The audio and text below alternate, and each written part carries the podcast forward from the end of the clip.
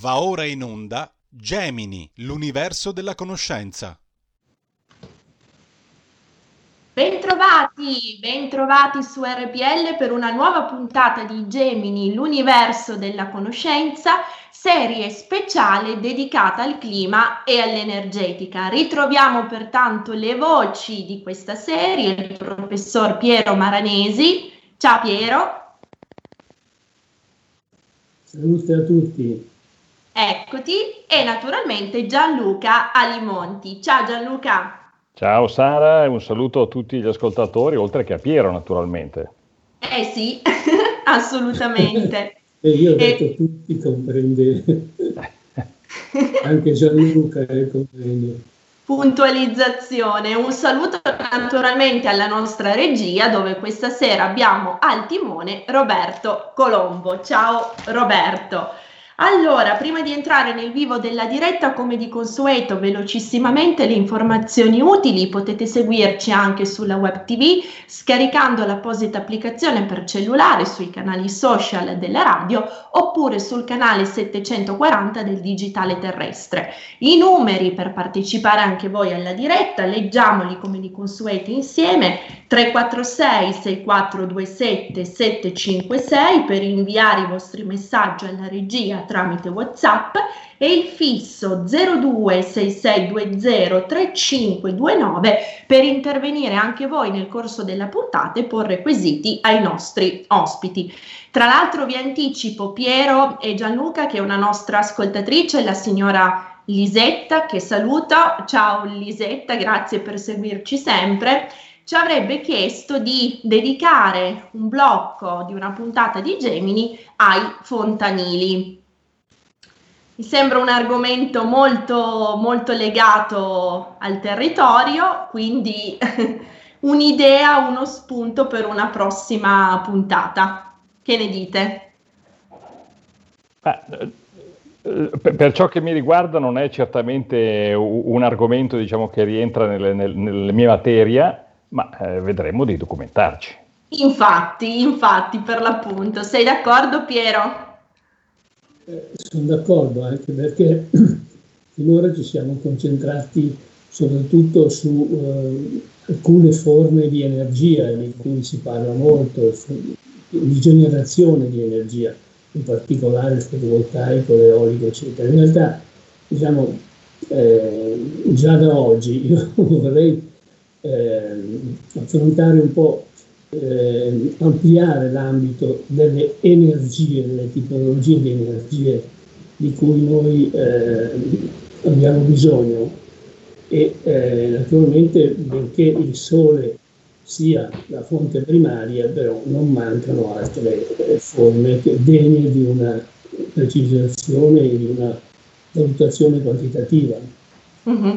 E ringraziamo naturalmente i nostri ascoltatori per fornirci questi spunti che, come ci ricordava Gianluca prima, sono innanzitutto un'occasione per noi per approfondire, per conoscere argomenti rispetto ai quali non, eh, non siamo preparati o non ne sappiamo troppo. Quindi grazie, grazie davvero. E a proposito di energia e di energie, ricollegandomi alla, al breve discorso che ha appena terminato Piero, vi voglio leggere una notizia dell'ANSA pubblicata poco fa.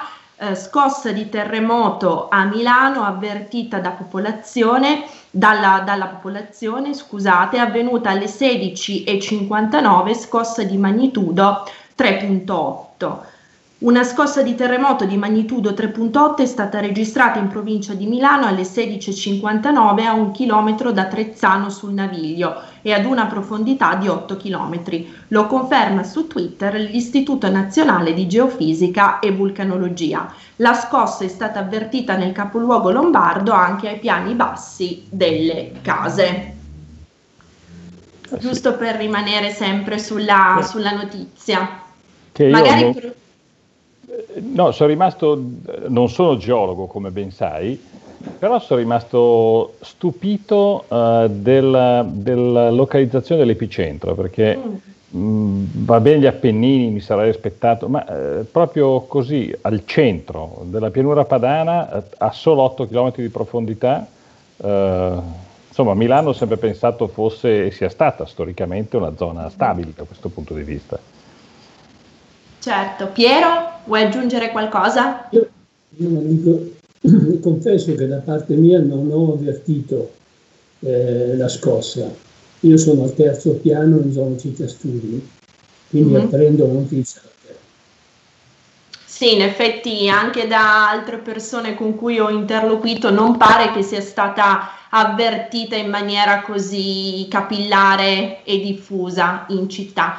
Comunque, anche questo può essere foriero per un ulteriore spunto, dedicare magari una futura puntata di Gemini anche ai terremoti, no? Che ne dite? Che in quanto di energia ne, ne liberano parecchia. Esatto, esatto. Peccato non, non, non riusciamo, non siamo in grado di sfruttarla per trasformarla ai fini dei nostri utilizzi. È un altro splendido spunto, Gianluca. Allora, prima di cominciare, notizie da quella famosa spy story che seguivamo nelle puntate precedenti? Ti hanno risposto ancora niente? Guarda, purtroppo Sara, le cose stanno andando come si pensava, cioè il, il, il modo migliore per contrastare certa, certa informazione è, informazione nel senso questo studio che abbiamo cercato di fare, è non dare peso, quindi non rispondere. Eh, purtroppo non, non c'è nessuna novità, eh, noi adesso stiamo cercando di portare avanti un lavoro affinché questo venga pubblicato, però sai, viene pubblicato se va bene sulle riviste scientifiche, eh, un discorso è quando eh, poi la cosa ha un seguito mediatico e allora magari entra a far parte del, della conoscenza, del patrimonio culturale diffuso. Altro discorso è se invece, così come lo è stato il report dell'ONU, perché il report dell'ONU, bene o male, tutti alla fine. Altro discorso invece se rimane una pubblicazione scientifica che non ha eh, un, una tale risonanza e quindi rimane nell'oscurità. Quindi alla fine, guarda, l- la notizia passerà come eh, sono aumentati i disastri naturali, sono quasi raddoppiati nell'ultimo ventennio rispetto, rispetto al ventennio precedente. Eh, Gianluca, per quanto concerne l'eco mediatica, chiaramente noi, noi siamo qui, quindi continueremo tutti e tre insieme a, a monitorare la, la, la situazione. Quando questo, questo lavoro, come dire, sarà questo lavoro che tu con i tuoi colleghi stai portando avanti, sarà completato, faremo in modo, come dire, di darle l'eco maggiore possibile. Ti ringrazio Sara, faremo il possibile allora. Esatto, e anche di più. Beh Gianluca, allora qualche, qualche puntata fa, qualche puntata di questa serie speciale dedicata al clima, tu ci hai parlato dell'orso bianco, richiamando un'immagine e una storia che ha fatto molto furore tra gli ascoltatori, che è davvero piaciuta. Per quest'oggi che cosa hai imbandito? Per quest'oggi eh, parlerei invece dei pinguini. Eccola! Diciamo però il pinguino è, è in realtà eh, non ha fatto una bella fine i pinguini, il pinguino di cui a, a vorrei parlare, eh, ma lo scopo è per ricollegarmi a un argomento oh, di cui abbiamo già accennato qualche puntata fa, cioè la, l'andamento della temperatura media del nostro pianeta eh, nell'ultimo, negli, nel nostro periodo interglaciale, diciamo così, nell'ultimo Olocene. Se mi permetti magari eh, ripresento un paio di luci, di, anche se avevamo già visti, ma giusto per rientrare nell'argomento. Assolutamente sì, anzi ti ringrazio Gianluca. Allora, vediamo se riusciamo a condividere adesso. Vedi? Vediamo le slide, sì. Ok, allora, quindi adesso aspetta che le vedo anch'io, d'accordo. Eh, posso forse provare a vedere se si vedono, così le vedi ancora? Eh? Sì, le vediamo. Magari anche un po' ingrandite? No, rispetto a prima livello... o no? No, no, ah, direi immutate. Ok, allora tanto vale che esca dalla condivisione schermo intero perché, ok, quindi così, d'accordo. Allora, eh, qui vediamo l'andamento della temperatura media del nostro pianeta, come mm-hmm. ricavata da dati di carotaggi nel ghiaccio, quindi siamo in Antartide, mm-hmm. dove, ricordo, scavare in profondità nel ghiaccio equivale a risalire indietro nel tempo, e si ricavano delle informazioni, in questo caso riguardo alla temperatura degli ultimi quattrocentocinquantamila anni del nostro pianeta, da alcune eh, misure fatte sulle percentuali isotopiche di, dell'ossigeno o di altri isotopi, per cui si va a pesare la presenza di questi ossigeni, e questa è un'indicazione della temperatura della, del pianeta in quel momento in cui queste, questo ossigeno è stato richiuso nelle bolle d'aria del ghiaccio che andiamo a scavare. Okay? Allora, questo per dire che cosa? Questo, questa, questa linea che vediamo attorno allo zero è la temperatura media attuale. Mm-hmm. Il nostro pianeta, negli ultimi quattrocentocinquantamila anni, a cui si riferisce questo, questo grafico, poi in realtà la situazione è molto simile anche negli ultimi due milioni di anni, sta vivendo praticamente in un'era glaciale, dove la temperatura media del nostro pianeta è otto dieci gradi inferiore rispetto al valore attuale. Mm. E ogni tanto, con periodi, ogni centomila anni circa, lasciami semplificare così, c'è un periodo interglaciale in cui la temperatura del nostro pianeta sale, sale a livelli più o meno attuali. Noi adesso stiamo vivendo un periodo interglaciale. Mm-hmm. Della, delle durate, vediamo che la durata, diciamo, di questi periodi interglaciali varia, ma potrebbe essere attorno ai diecimila anni, diciamo così. Ok? Noi siamo mm-hmm. qua, per intenderci, in quest'ultimo periodo interglaciale. Allora, eh, intanto cominciamo a notare da questo grafico che la temperatura del nostro pianeta nei precedenti interglaciali, il nostro, a mm-hmm. cominciare da, da, da, da questo, che è circa centoventimila anni fa, che è l'ultimo interglaciale che si chiama Eemiano, la temperatura era mediamente più alta della temperatura attuale, e ovviamente l'uomo qua non c'entra niente. Eh no. Una cosa che mi sono scordato di dire è che è riconosciuto da tutte le organizzazioni internazionali che il motivo principale per cui ci sono queste variazioni di temperatura nel nostro pianeta, quindi era glaciale o che si esce dall'era glaciale, non ha niente a che vedere con la C O due, ma mm. sono i cicli di Milanković, quindi essenzialmente il posizionamento del nostro pianeta rispetto Alla, alla, alla stella, al sole, al che ci sole. riscalda. Ok? Quindi volevo far notare, già tutti i precedenti interglaciali risultano essere più caldi del nostro, tant'è che da studi, altri studi eh, si vede come la, la Groenlandia fosse praticamente scoperta dai ghiacci nell'ultimo interglaciale, e mm-hmm. come di conseguenza il livello medio dei mari e degli oceani fosse sette otto metri più alto di quello attuale. Ecco. Questo centoventimila anni fa. centoventimila anni fa. Circa, ok. Adesso torni, andiamo, facciamo, focalizziamoci su questo ultimo nostro periodo, cioè sul nostro interglaciale, che è chiamato Olocene. Mm-hmm. Quindi andiamo in questo tipo di grafico, dove questa volta gli anni vanno indietro, diciamo da destra a sinistra, quindi vediamo gli ultimi undicimila anni precedenti il periodo dove siamo noi adesso. Mm-hmm. Questa risalita che vediamo sulla sinistra del grafico è l'uscita dall'ultima era glaciale, dall'ultimo periodo glaciale che abbiamo visto anche nel grafico precedente. E questa qui è l'andamento della temperatura media negli ultimi undicimila anni del nostro pianeta. Mm-hmm. Allora, noi siamo, eh. siamo all'estremo a destra, per intenderci, e si nota subito come mediamente eh, questa temperatura media sia stata superiore rispetto al periodo attuale. Ci siano mm-hmm. stati periodi, cioè ha oscillato in maniera significativa, no? Lo, lo leggiamo anche qui, i valori della temperatura, due tre gradi, anche di più, di oscillazioni, certo. Periodi in cui è stato freddo come adesso, poi periodi più caldi, eccetera, ma mediamente è stato più caldo. Eh, questo risale sempre da carotaggi, ma in Groenlandia. Mm. Okay, quindi ci siamo mossi, e adesso eh, questo è il motivo per cui volevo parlare di questi, dei pinguini, ok? Ci siamo mossi dai carotaggi fatti prima in Antartide, quindi nell'emisfero sud, nell'emisfero australe, ai carotaggi fatti in Groenlandia, quindi mm-hmm. emisfero boreale, il nostro, emisfero nord. Okay?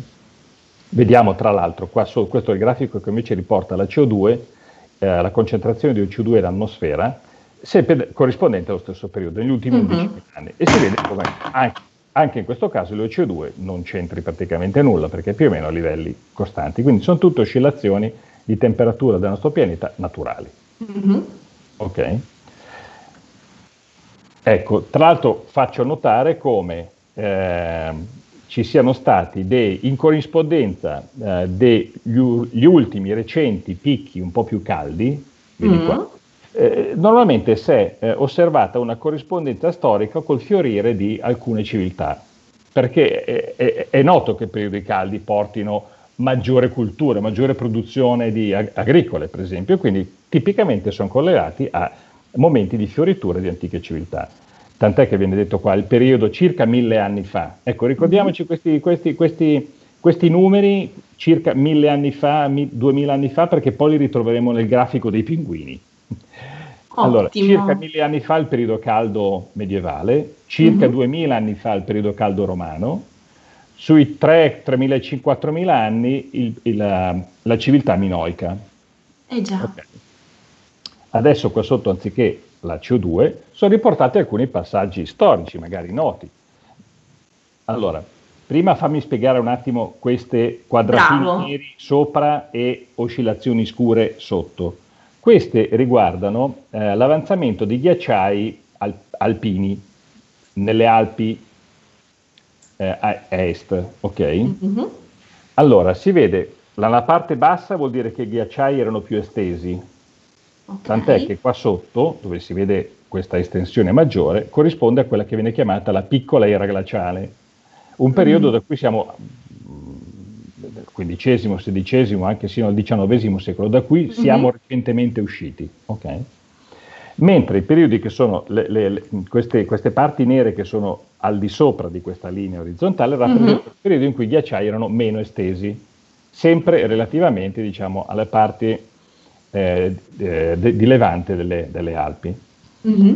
Vediamo come infatti in questi periodi si ritrovano anche delle, de, delle altre corrispondenze storiche, tipicamente al nibile che passa le Alpi in questo periodo. Eh sì.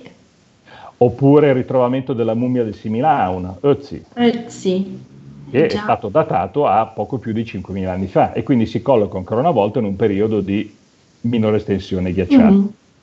Quindi questo per dire che cosa? Che ci sono dei, stati dei periodi in questo ultimo Olocene, quindi negli ultimi undicimila anni, di maggior eh, calore, temperatura media del nostro pianeta più alta, quindi ghiacciai meno estesi, se vogliamo, o anche, vediamo, delle oscillazioni, tipo la piccola era glaciale, glaciale mm-hmm. la temperatura è stata mediamente più bassa, quindi maggiore estensione di ghiacciai, tant'è che alcuni sostengono che i ghiacciai si stanno ritirando adesso, perché è aumentata la temperatura, verissimo, ma addirittura si stanno ritirando dal milleottocento al milleottocentocinquanta, proprio per l'uscita dalla piccola era glaciale. Certo, certo. Okay. Giusto, giusto per richiamare alcuni... Alcune, ancora una volta, alcune testimonianze storiche. Gianluca, scusa, scusa, scusa se ti interrompo. Giornalisticamente parlando, una domanda provocatoria, uh. ma i catastrofisti del clima sì. hanno mai visto questi, questi grafici o grafici analoghi che attestino le medesime cose? Perché voglio dire, non, non è necessario essere un fisico eh, per, per leggere l'informazione basica contenuta in quei dati. Sì, certo, questi qua sono dati ufficiali, pubblicazioni scientifiche ufficiali, sono ben note, eh, quindi immagino che dietro la tua domanda ci sia una, una, una, un'ulteriore domanda. Eh, che cosa ne dicono riguardo a questo, giusto? Perché era, era questo che volevi sapere. Penso eh, che li avranno cestinati. Allora sì, fondamentalmente diciamo ci, cerca di, di passarci un po' sopra, però eh, le critiche eh, mediamente che vengono fatte sono, uno, eh, che questi, eh, eh, un, per, queste forti oscillazioni sono limitate nello spazio, cioè non sono globali del nostro pianeta, sono oscillazioni che riguardano o, come, visto che facevo vedere prima un grafico dell'estensione di ghiacciai nelle Alpi, quindi o una cosa regionale europea, attenzione, per regionale non si intende una regione dell'Italia, regionale geograficamente parlando, quindi regionale europea per esempio. Quindi, quindi sono diciamo risultati molto legati alla località dove si effettuano gli studi. Esattamente, esattamente, esattamente così. E poi un'altra critica che viene fatta in generale è che comunque, però adesso non vorrei entrare in questo che è un mm. argomento molto delicato, comunque la crescita della temperatura recente è molto più veloce di qualunque altra variazione di temperatura che abbiamo visto negli ultimi undicimila anni. Questo è parzialmente vero, ma sul nostro pianeta si sono viste variazioni di temperatura ben più rapide di quella che stiamo certo. vedendo noi. Basta andare un pochino più indietro, ventimila anni fa, ci sono state le variazioni ben più rapide di quelle che vediamo noi adesso. Certo. E, e ovviamente puramente naturali, completamente naturali, perché l'uomo non era in grado di operare a tal livello sull'atmosfera. Mm-hmm. Ecco, Io invece, parlando dei pinguini, e però deve avere ancora un attimo di pazienza perché sto ricostruendo questa storia qua, andrei proprio a indirizzare la prima critica, cioè il fatto che eh, siano variazioni locali dovute essenzialmente al, e collegate solo al punti dove si fanno queste misure. Mm. Allora, eh, tanto per cominciare, piano piano, allora la critica maggiore è che sia solo locale.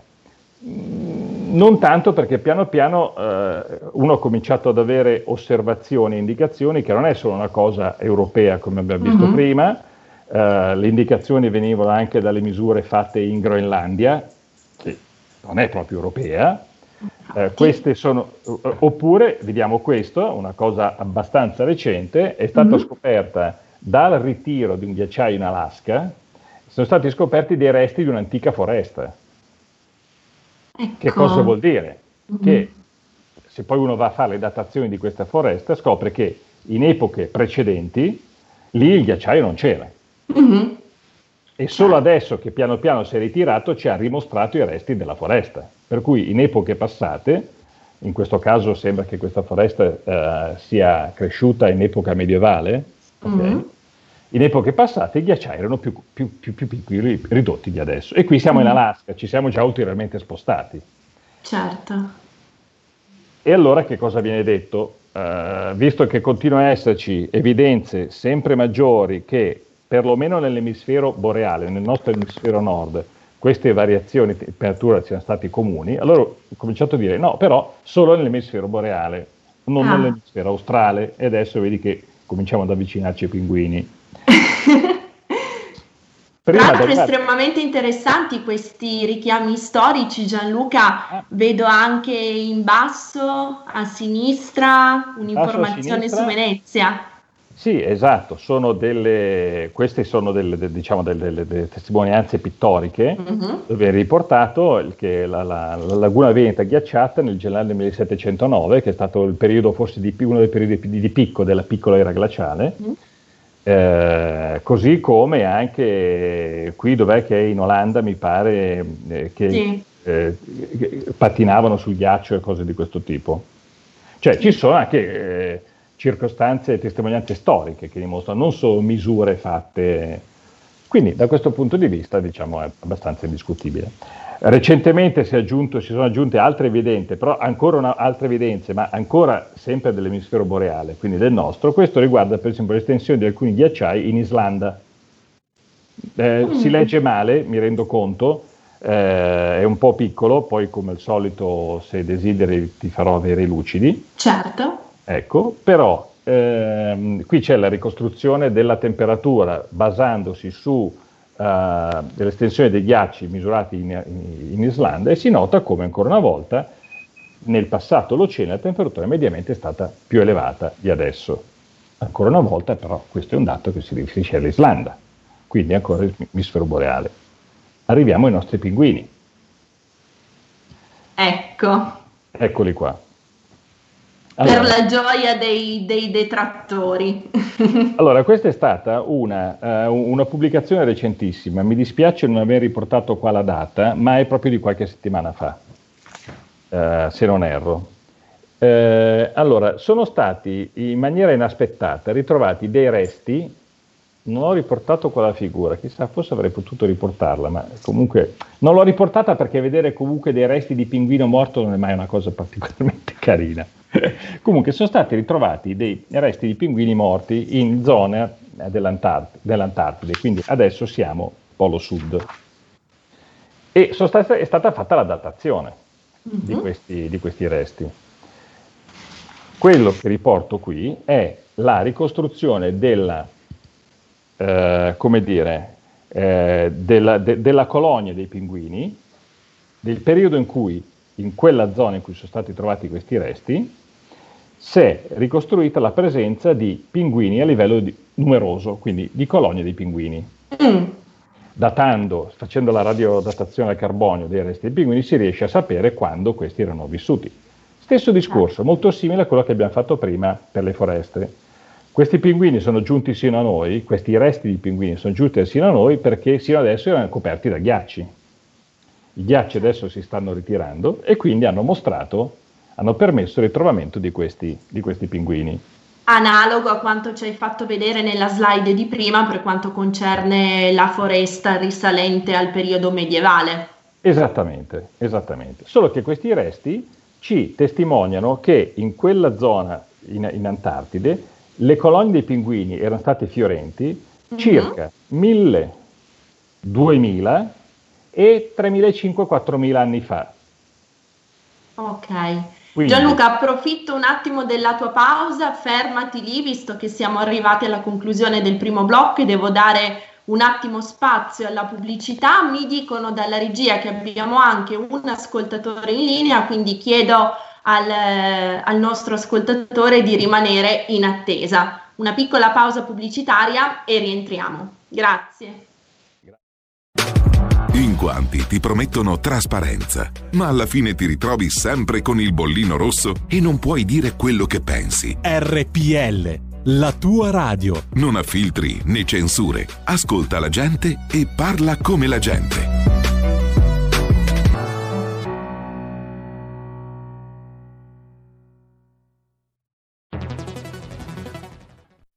Hai sentito? Le radio italiane si mettono insieme per amore, per amore della radio. Una grande storia meritava uno straordinario futuro. Nasce l'app Radio Player Italia. centoquaranta stazioni in una sola rete. Scegli la tua preferita e ascolta il suono perfetto del digitale. Gratis, senza registrazione, senza interruzioni. Compatibile con tutti i device. Naviga, esplora e scopri l'universo dell'audio. Ti sorprenderà. Scarica Radio Player Italia. Il futuro batte con la radio nel cuore. Anche R P L è disponibile su Radio Player Italia.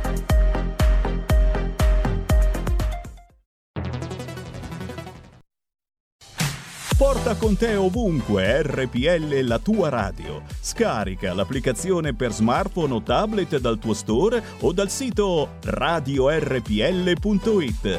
Cosa aspetti?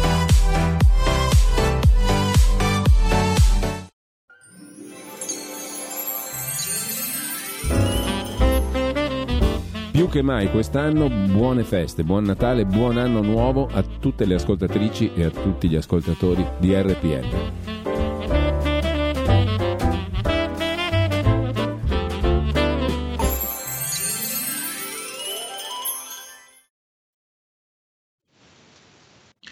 Rieccoci, bentrovati per il secondo blocco di Gemini, l'universo della conoscenza. Con noi questa sera i professori Gianluca Alimonti e Piero Maranesi. Prima di tornare nel vivo della diretta, però, chiederei alla nostra regia, a Roberto Colombo, di dare la linea al, all'ascoltatore che è in attesa.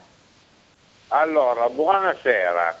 Buonasera. Ascoltavo, buonasera. Ascoltavo attentamente eh, questi discorsi. Allora, se partiamo dal problema dei dinosauri venire in avanti, non ne veniamo più a capo.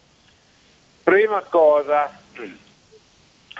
siamo allora, perché eh, in questo momento la temperatura sta aumentando? Ma eh, ti pensate che solo al tempo di, ammesso che sia esistito Gesù Cristo, solo duemila anni fa, questo pianeta non aveva più di trecento milioni scarsi di abitanti.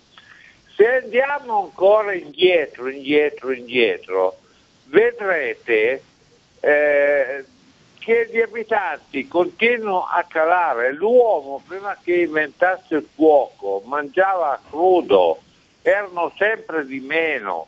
Ora, detto questo, cerchiamo di capire un attimo. La temperatura aumenta, sapete perché? Perché siamo una manica di, di un, non lo so come dire, siamo una nuvola di gente che continua a accendere dei riscaldamenti, poi danno la colpa alle macchine. Certamente, anche le macchine avranno delle colpe che sollevano le polveri. Ma guardate che l'eccessivo eh, superiore eh, tetto di carico di caldo è dovuto ai riscaldamenti.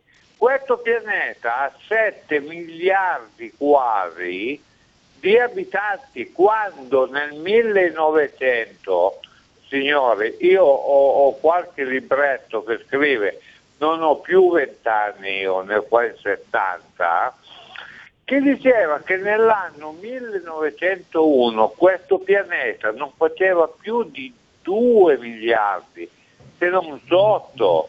Ora, detto questo, se, se in sessanta anni, settanta anni siamo riusciti a fare un disastro del genere, eh, allora mettiamoci d'accordo, perché bisognava fare un limite alle nascite anche, perché non si può più continuare a andare su, su, su. Dove mettiamo tutta, tutta questa produzione? Scusate. Grazie, eh. grazie per il contributo. Gianluca, vedo che hai riproiettato la slide con il grafico di prima, che mi sembra assolutamente illuminante anche per rispondere a quello che diceva il nostro ascoltatore, atteso che come tu e Piero ci avete spiegato più volte, anzi dopo darei anche un attimo la parola a Piero per sentire che cosa ne pensa. I dati scientifici si devono leggere in maniera, come dire, complessiva, globale, rifuggendo da quelle che sono le, le soluzioni facili e le interpretazioni, come dire, immediate, che magari si riferiscono a lassi temporali estremamente limitati. Ce l'avete detto tante volte. La scienza, specialmente la climatologia, si basa su periodi che vanno molto al di là rispetto a quanto sia risibile l'esistenza umana. Eh, eh, eh, Sara, allora, beh, innanzitutto grazie a, all'ascoltatore, diciamo, per il suo intervento, eh, che ha portato sicuramente l'attenzione su un dato di fatto eh, indubbiamente importante, cioè la crescita della popolazione. Da trecento milioni a oltre sette miliardi, eh, questa è una crescita importantissima, e sicuramente sono convinto che eh, l'ascoltatore in particolare faceva riferimento al riscaldamento, allargando, diciamo, l'orizzonte, non solo il riscaldamento ma tutto il consumo energetico della nostra società, che, ha, che consuma anche pro capite molto più di quello che veniva consumato da trecento milioni di persone duemila anni fa. Sicuramente tutta questa combustione, questa produzione e consumo di energia ha un impatto sul nostro pianeta, sugli ecosistemi.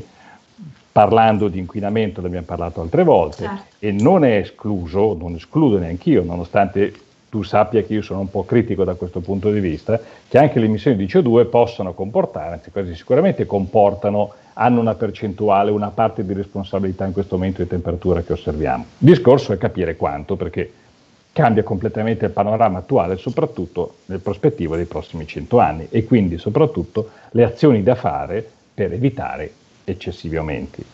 Però, ancora una volta, se ci basiamo sulle osservazioni, sui dati, beh, l'ascoltatore ha fatto riferimento alla temperatura, al tempo di, di, di, di, alla, alla popolazione, scusa, al tempo di Gesù Cristo, cioè duemila anni fa, e questo coincide proprio col periodo caldo romano, che vediamo qua. E quindi i dati di questi carotaggi in Groenlandia ci mostrano che la temperatura in quel periodo era più alta di adesso. E quindi questo è un dato di fatto che va preso in considerazione. Poi le, le, diciamo, le, le, le, le, i ragionamenti che fa il nostro ascoltatore eh, possono essere anche eh, corretti come impatto ambientale, diciamo così, però i dati ci dicono che la temperatura, quando c'era trecento milioni di persone sul nostro pianeta, almeno relativamente a questo carotaggio, mm-hmm. era più alta sul nostro pianeta. Certo, certo. Eh. Piero, Piero, prima, scusami Gianluca, prima di tornare eh. naturalmente ai, ai pinguini, perché ci hai instillato molta curiosità di sentire il seguito, vorrei dare soltanto un attimo la parola a Piero. Vuoi aggiungere qualcosa rispetto all'osservazione, all'intervento fatto dal pubblico? Ma io penso che effettivamente sia eh, venga spontanea a chi eh, ha tempo e voglia di riflettere una considerazione preoccupata sulla sovrappopolazione. Eh, anche qui però siamo in, in un ambito eh, nel quale dobbiamo fare attenzione e dare credito alle risultanze scientifiche e non agli impulsi, diciamo, spontanei che eh, sono dettati dalle nostre esperienze quotidiane e ci proiettano indietro nel tempo di poco rispetto a quelli che sono determinati fenomeni. Penso piuttosto, riferisco, che eh, non siano infondati, non, non debbano essere prese, diciamo, troppo alla leggera le, le stesse preoccupazioni dell'ascoltatore, ma riferite ad aspetti sanitari, riferite ad aspetti biologici, a interazioni tra animali e piante, più che a interazioni tra terra e cielo. Ecco. Eh, in, in questo, diciamo, trovo un, un motivo di apprezzamento eh, ulteriore all'intervento. Ecco. Ti ringrazio, Piero. Mi dicono dalla regia che abbiamo due altri ascoltatori in linea, quindi Roberto, ti chiederei di passare le telefonate in modo conseguenziale, in maniera da sentirli entrambi e non farli attendere troppo in linea. Sì, buonasera Lisetta. Ah, signora Lisetta, buonasera. Ci sentiamo, buonasera a lei e ai due signori che ha lì in studio. Allora, secondo me, per i pinguini stasera vorrei dirvi questo. E se dovessimo dire, no, qual è l'immagine più rappresentativa del cambiamento climatico, forse la scelta cadrebbe, secondo me, su quella di un orso bianco, signore dell'Artico, mentre vaga tra i ghiacciai alla ricerca di cibo. Eppure, eppure è all'estremità opposta eh, della Terra un altro animale lotta per la sopravvivenza, il pinguino imperatore, simbolo dell'Antartide. Non so se l'avete sentito. Eh, Lisetta, lei è sempre foriera di spunti. Tra l'altro, Gianluca, Piero, eh, si tratta proprio della, della signora che ho menzionato prima, è eh, la signora che ci ha chiesto di dedicare un blocco ai fontanili, quindi lo spunto è arrivato da lei. Mi interessa questi argomenti qua. E allora questo benedetto pinguino, mh, adattatosi a vivere in condizioni ambientali di cui estreme, con temperature che possono scendere fino a meno sessanta gradi, è minacciato dal riscaldamento globale, per la scarsità di cibo e dalla presenza dell'uomo. Senza dimenticare le enormi quantità di petrolio, il gas naturale, il nickel, l'uranio e i diamanti che si trovano sotto la superficie dei ghiacci, risorse che secondo me fanno gola a molti paesi, purtroppo, benché difese dal protocollo, mi sembra, sulla protezione ambientale in vigore dal millenovecentonovantotto. A oggi si contano una quarantina di colonie di pinguini imperatore, per un totale di, mi sembra di aver letto, duecentosettanta trecentocinquantamila esemplari. Ecco, un ulteriore aumento delle temperature determinerebbe una diminuzione di oltre il cinquanta per cento delle colonie esistenti. E termino dicendovi che il pericolo maggiore è rappresentato naturalmente, come avete detto voi, dallo scioglimento dei ghiacciai, indispensabili alla vita di questi animali, in particolare per la riproduzione. E ancora altre, ci sono cinque specie a rischio di estinzione: i scimpanzé, i leoni, le tigre e il pinguino imperatore, appunto, di quello che ho appena detto. Tutto qua, vi saluto, alla prossima settimana. Grazie. Certo, grazie, grazie infinite Lisetta per il contributo. Poi adesso ascoltiamo l'altro, l'altro ascoltatore che è appunto in linea, scusate il gioco di parole, poi Gianluca terminerà la dissertazione di questo articolo che invece riguarda i pinguini di Adelia. Atteso Gianluca, poi eh, riprendi, ri, riprenderai poi tu quello che sto per dire. Eh, il focus che dobbiamo tenere sempre ben fermo è quello di distinguere la questione legata all'inquinamento, quindi al, al pericolo ambientale, da quello che è il discorso sulla climatologia. Credo che questo sia un po' la la stella polare a cui far riferimento per distinguere bene i due ambiti e quindi per trattarli con, eh, come dire, con, eh, con scientificità, ecco, e obiettività. Eh, Roberto, passa pure la linea al nostro ascoltatore. Sì, pronto, sono, sono Cesare da Treviso. Ecco, benvenuto, richiam- Cesare. Buonasera. Eh, richiamandomi al consumo di energia, all'utilizzo di energia che fa l'uomo eh, negli ultimi anni, ecco, vorrei eh, far notare che da uno studio eh, eh, si può, eh, eh, consideriamo che eh, l'au- l'automobile, un'automobile consuma eh, in... Eh, Eh, com- consuma come ossigeno una quantità in un'ora di, eh, di, del motore in moto, consuma eh, quello, la quantità di ossigeno che l'uomo, cons- un, una persona consumerebbe in un anno, senza considerare il calore che emette eh, questo, eh, questi motori endotermici. Poi bisogna considerare e la quantità di, di mezzi che ci sono eh, attualmente in movimento, una quantità spaventosa. Poi bisogna mm. considerare che una, i riscaldamenti, una volta riscaldavano la stanza, la cucina dove eh, la gente abitava e, e trascorreva la maggior parte dei, eh, del tempo, oppure in stalla, perché eh, il tipo di, eh, di vita era eh, rurale.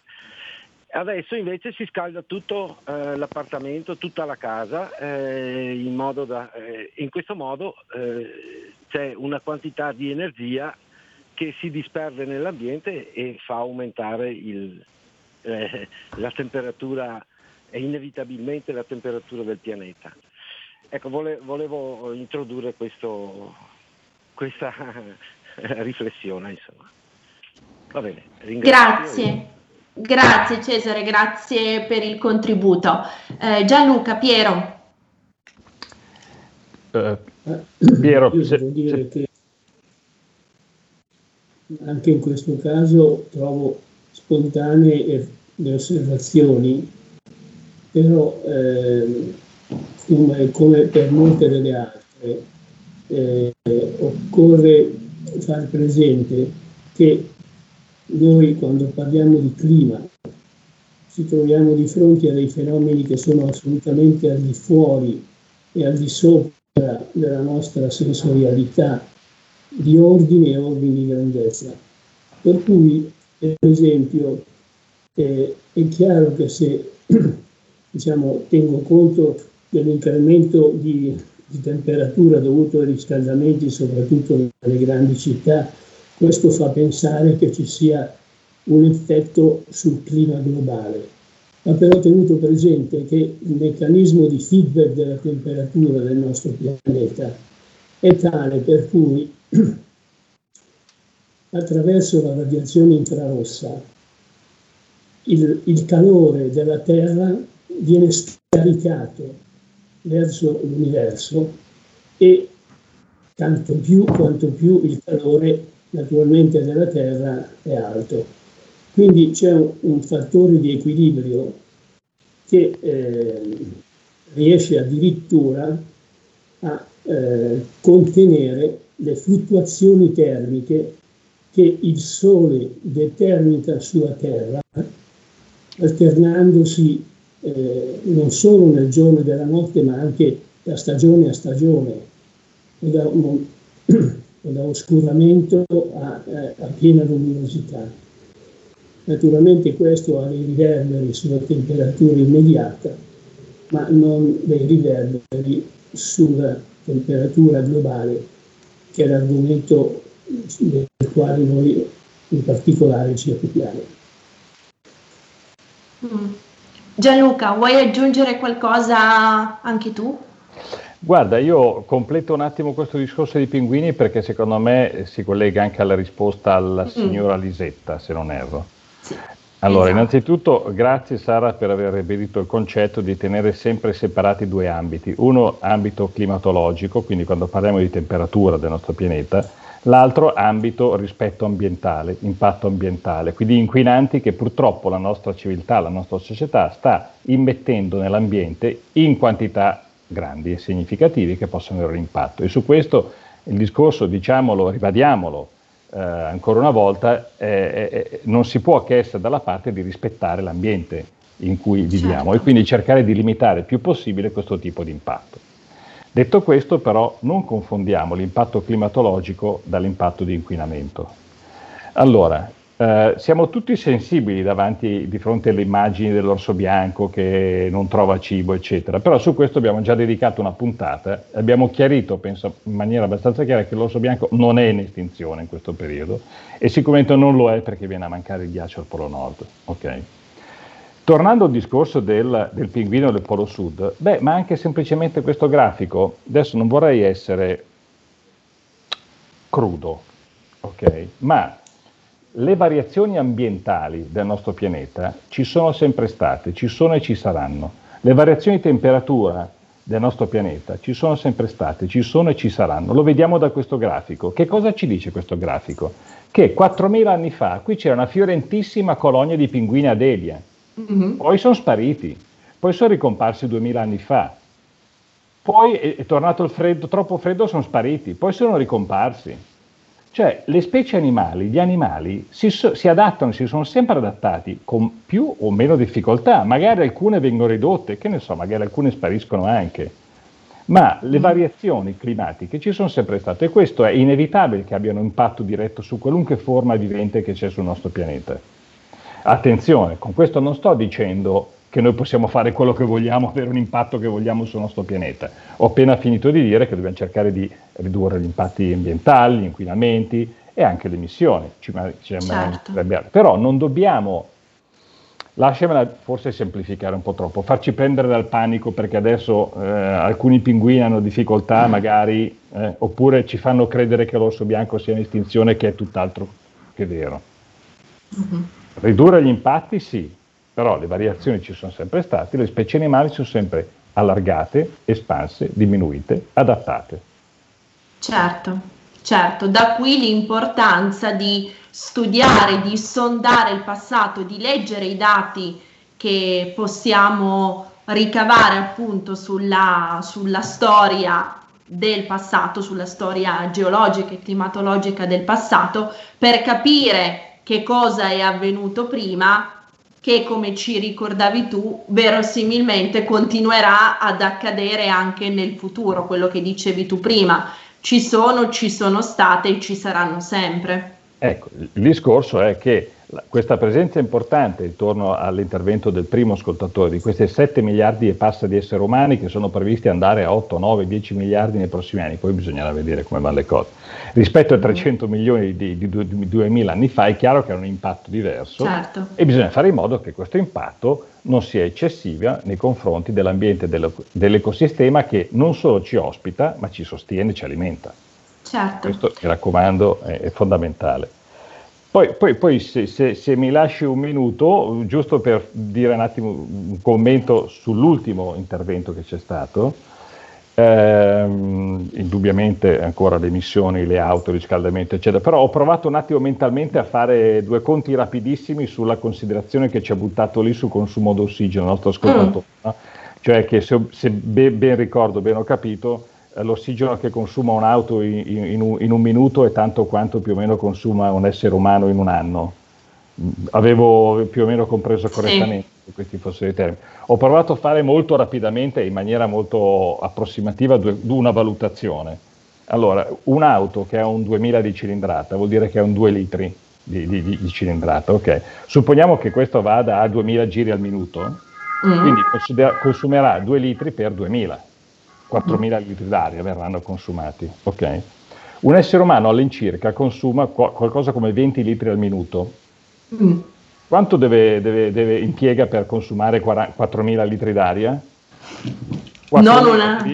quattromila div- div- diviso venti fa quattrocento, fa eh, duecento. duecento. duecento minuti. Minuti, certo. Non certo un anno.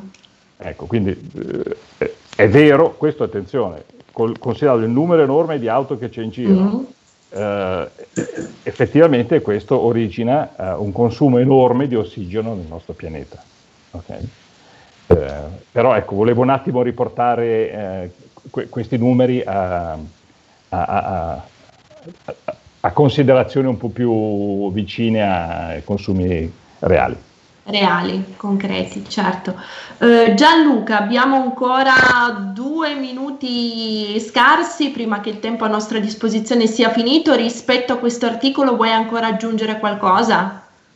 Dunque, la conclusione che, a cui volevo arrivare a questo articolo è che ehm, è più difficile, eh, leggendo un po' la, la, la, eh, gli articoli su questa tematica, è più difficile avere delle, dei riscontri Uh, di variazioni termiche nell'emisfero australe che non boreale, ma questo non significa che non ci siano state, proprio per come è fatto le, la maggior parte della, ci sono molti più oceani nell'emisfero australe che non boreale, quindi trovare dei, delle testimonianze sia storiche che geologiche è più difficile nell'emisfero australe, mm-hmm. però le poche indicazioni che si trovano, per esempio questa, e anche eh, se uno va a vedere, ho letto degli articoli sulla ricostruzione dei ghiacciai nell'America del Sud, Eh, sono concordi nell'indicare variazioni importanti anche nell'emisfero australe, più o meno in coincidenza sia in temperature più elevate che in temperature più basse, quindi piccola era glaciale, in coincidenza con le variazioni che si sono avute nel, eh, nel nostro emisfero.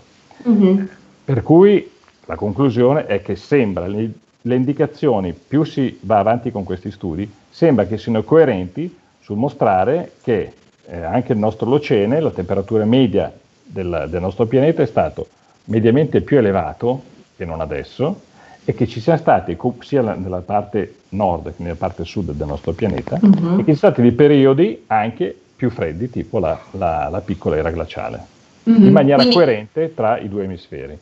Quindi questa obiezione della zonizzazione, lasciami dire, quindi della del legame stretto fra i dati osservati negli studi e la zona, il sito dove questi dati vengono estratti, vengono ricavati, è smontata dalle evidenze. C'è sintonia nei due emisferi, c'è sì, concordanza. È, un, è un'obiezione che sta in piedi sin quando, non, sin quando la difficoltà di avere evidenze prevale, ma via via mm-hmm. che questi studi avanzano e si trovano evidenze, sembra invece smontare, andare in direzione di smontare questa obiezione.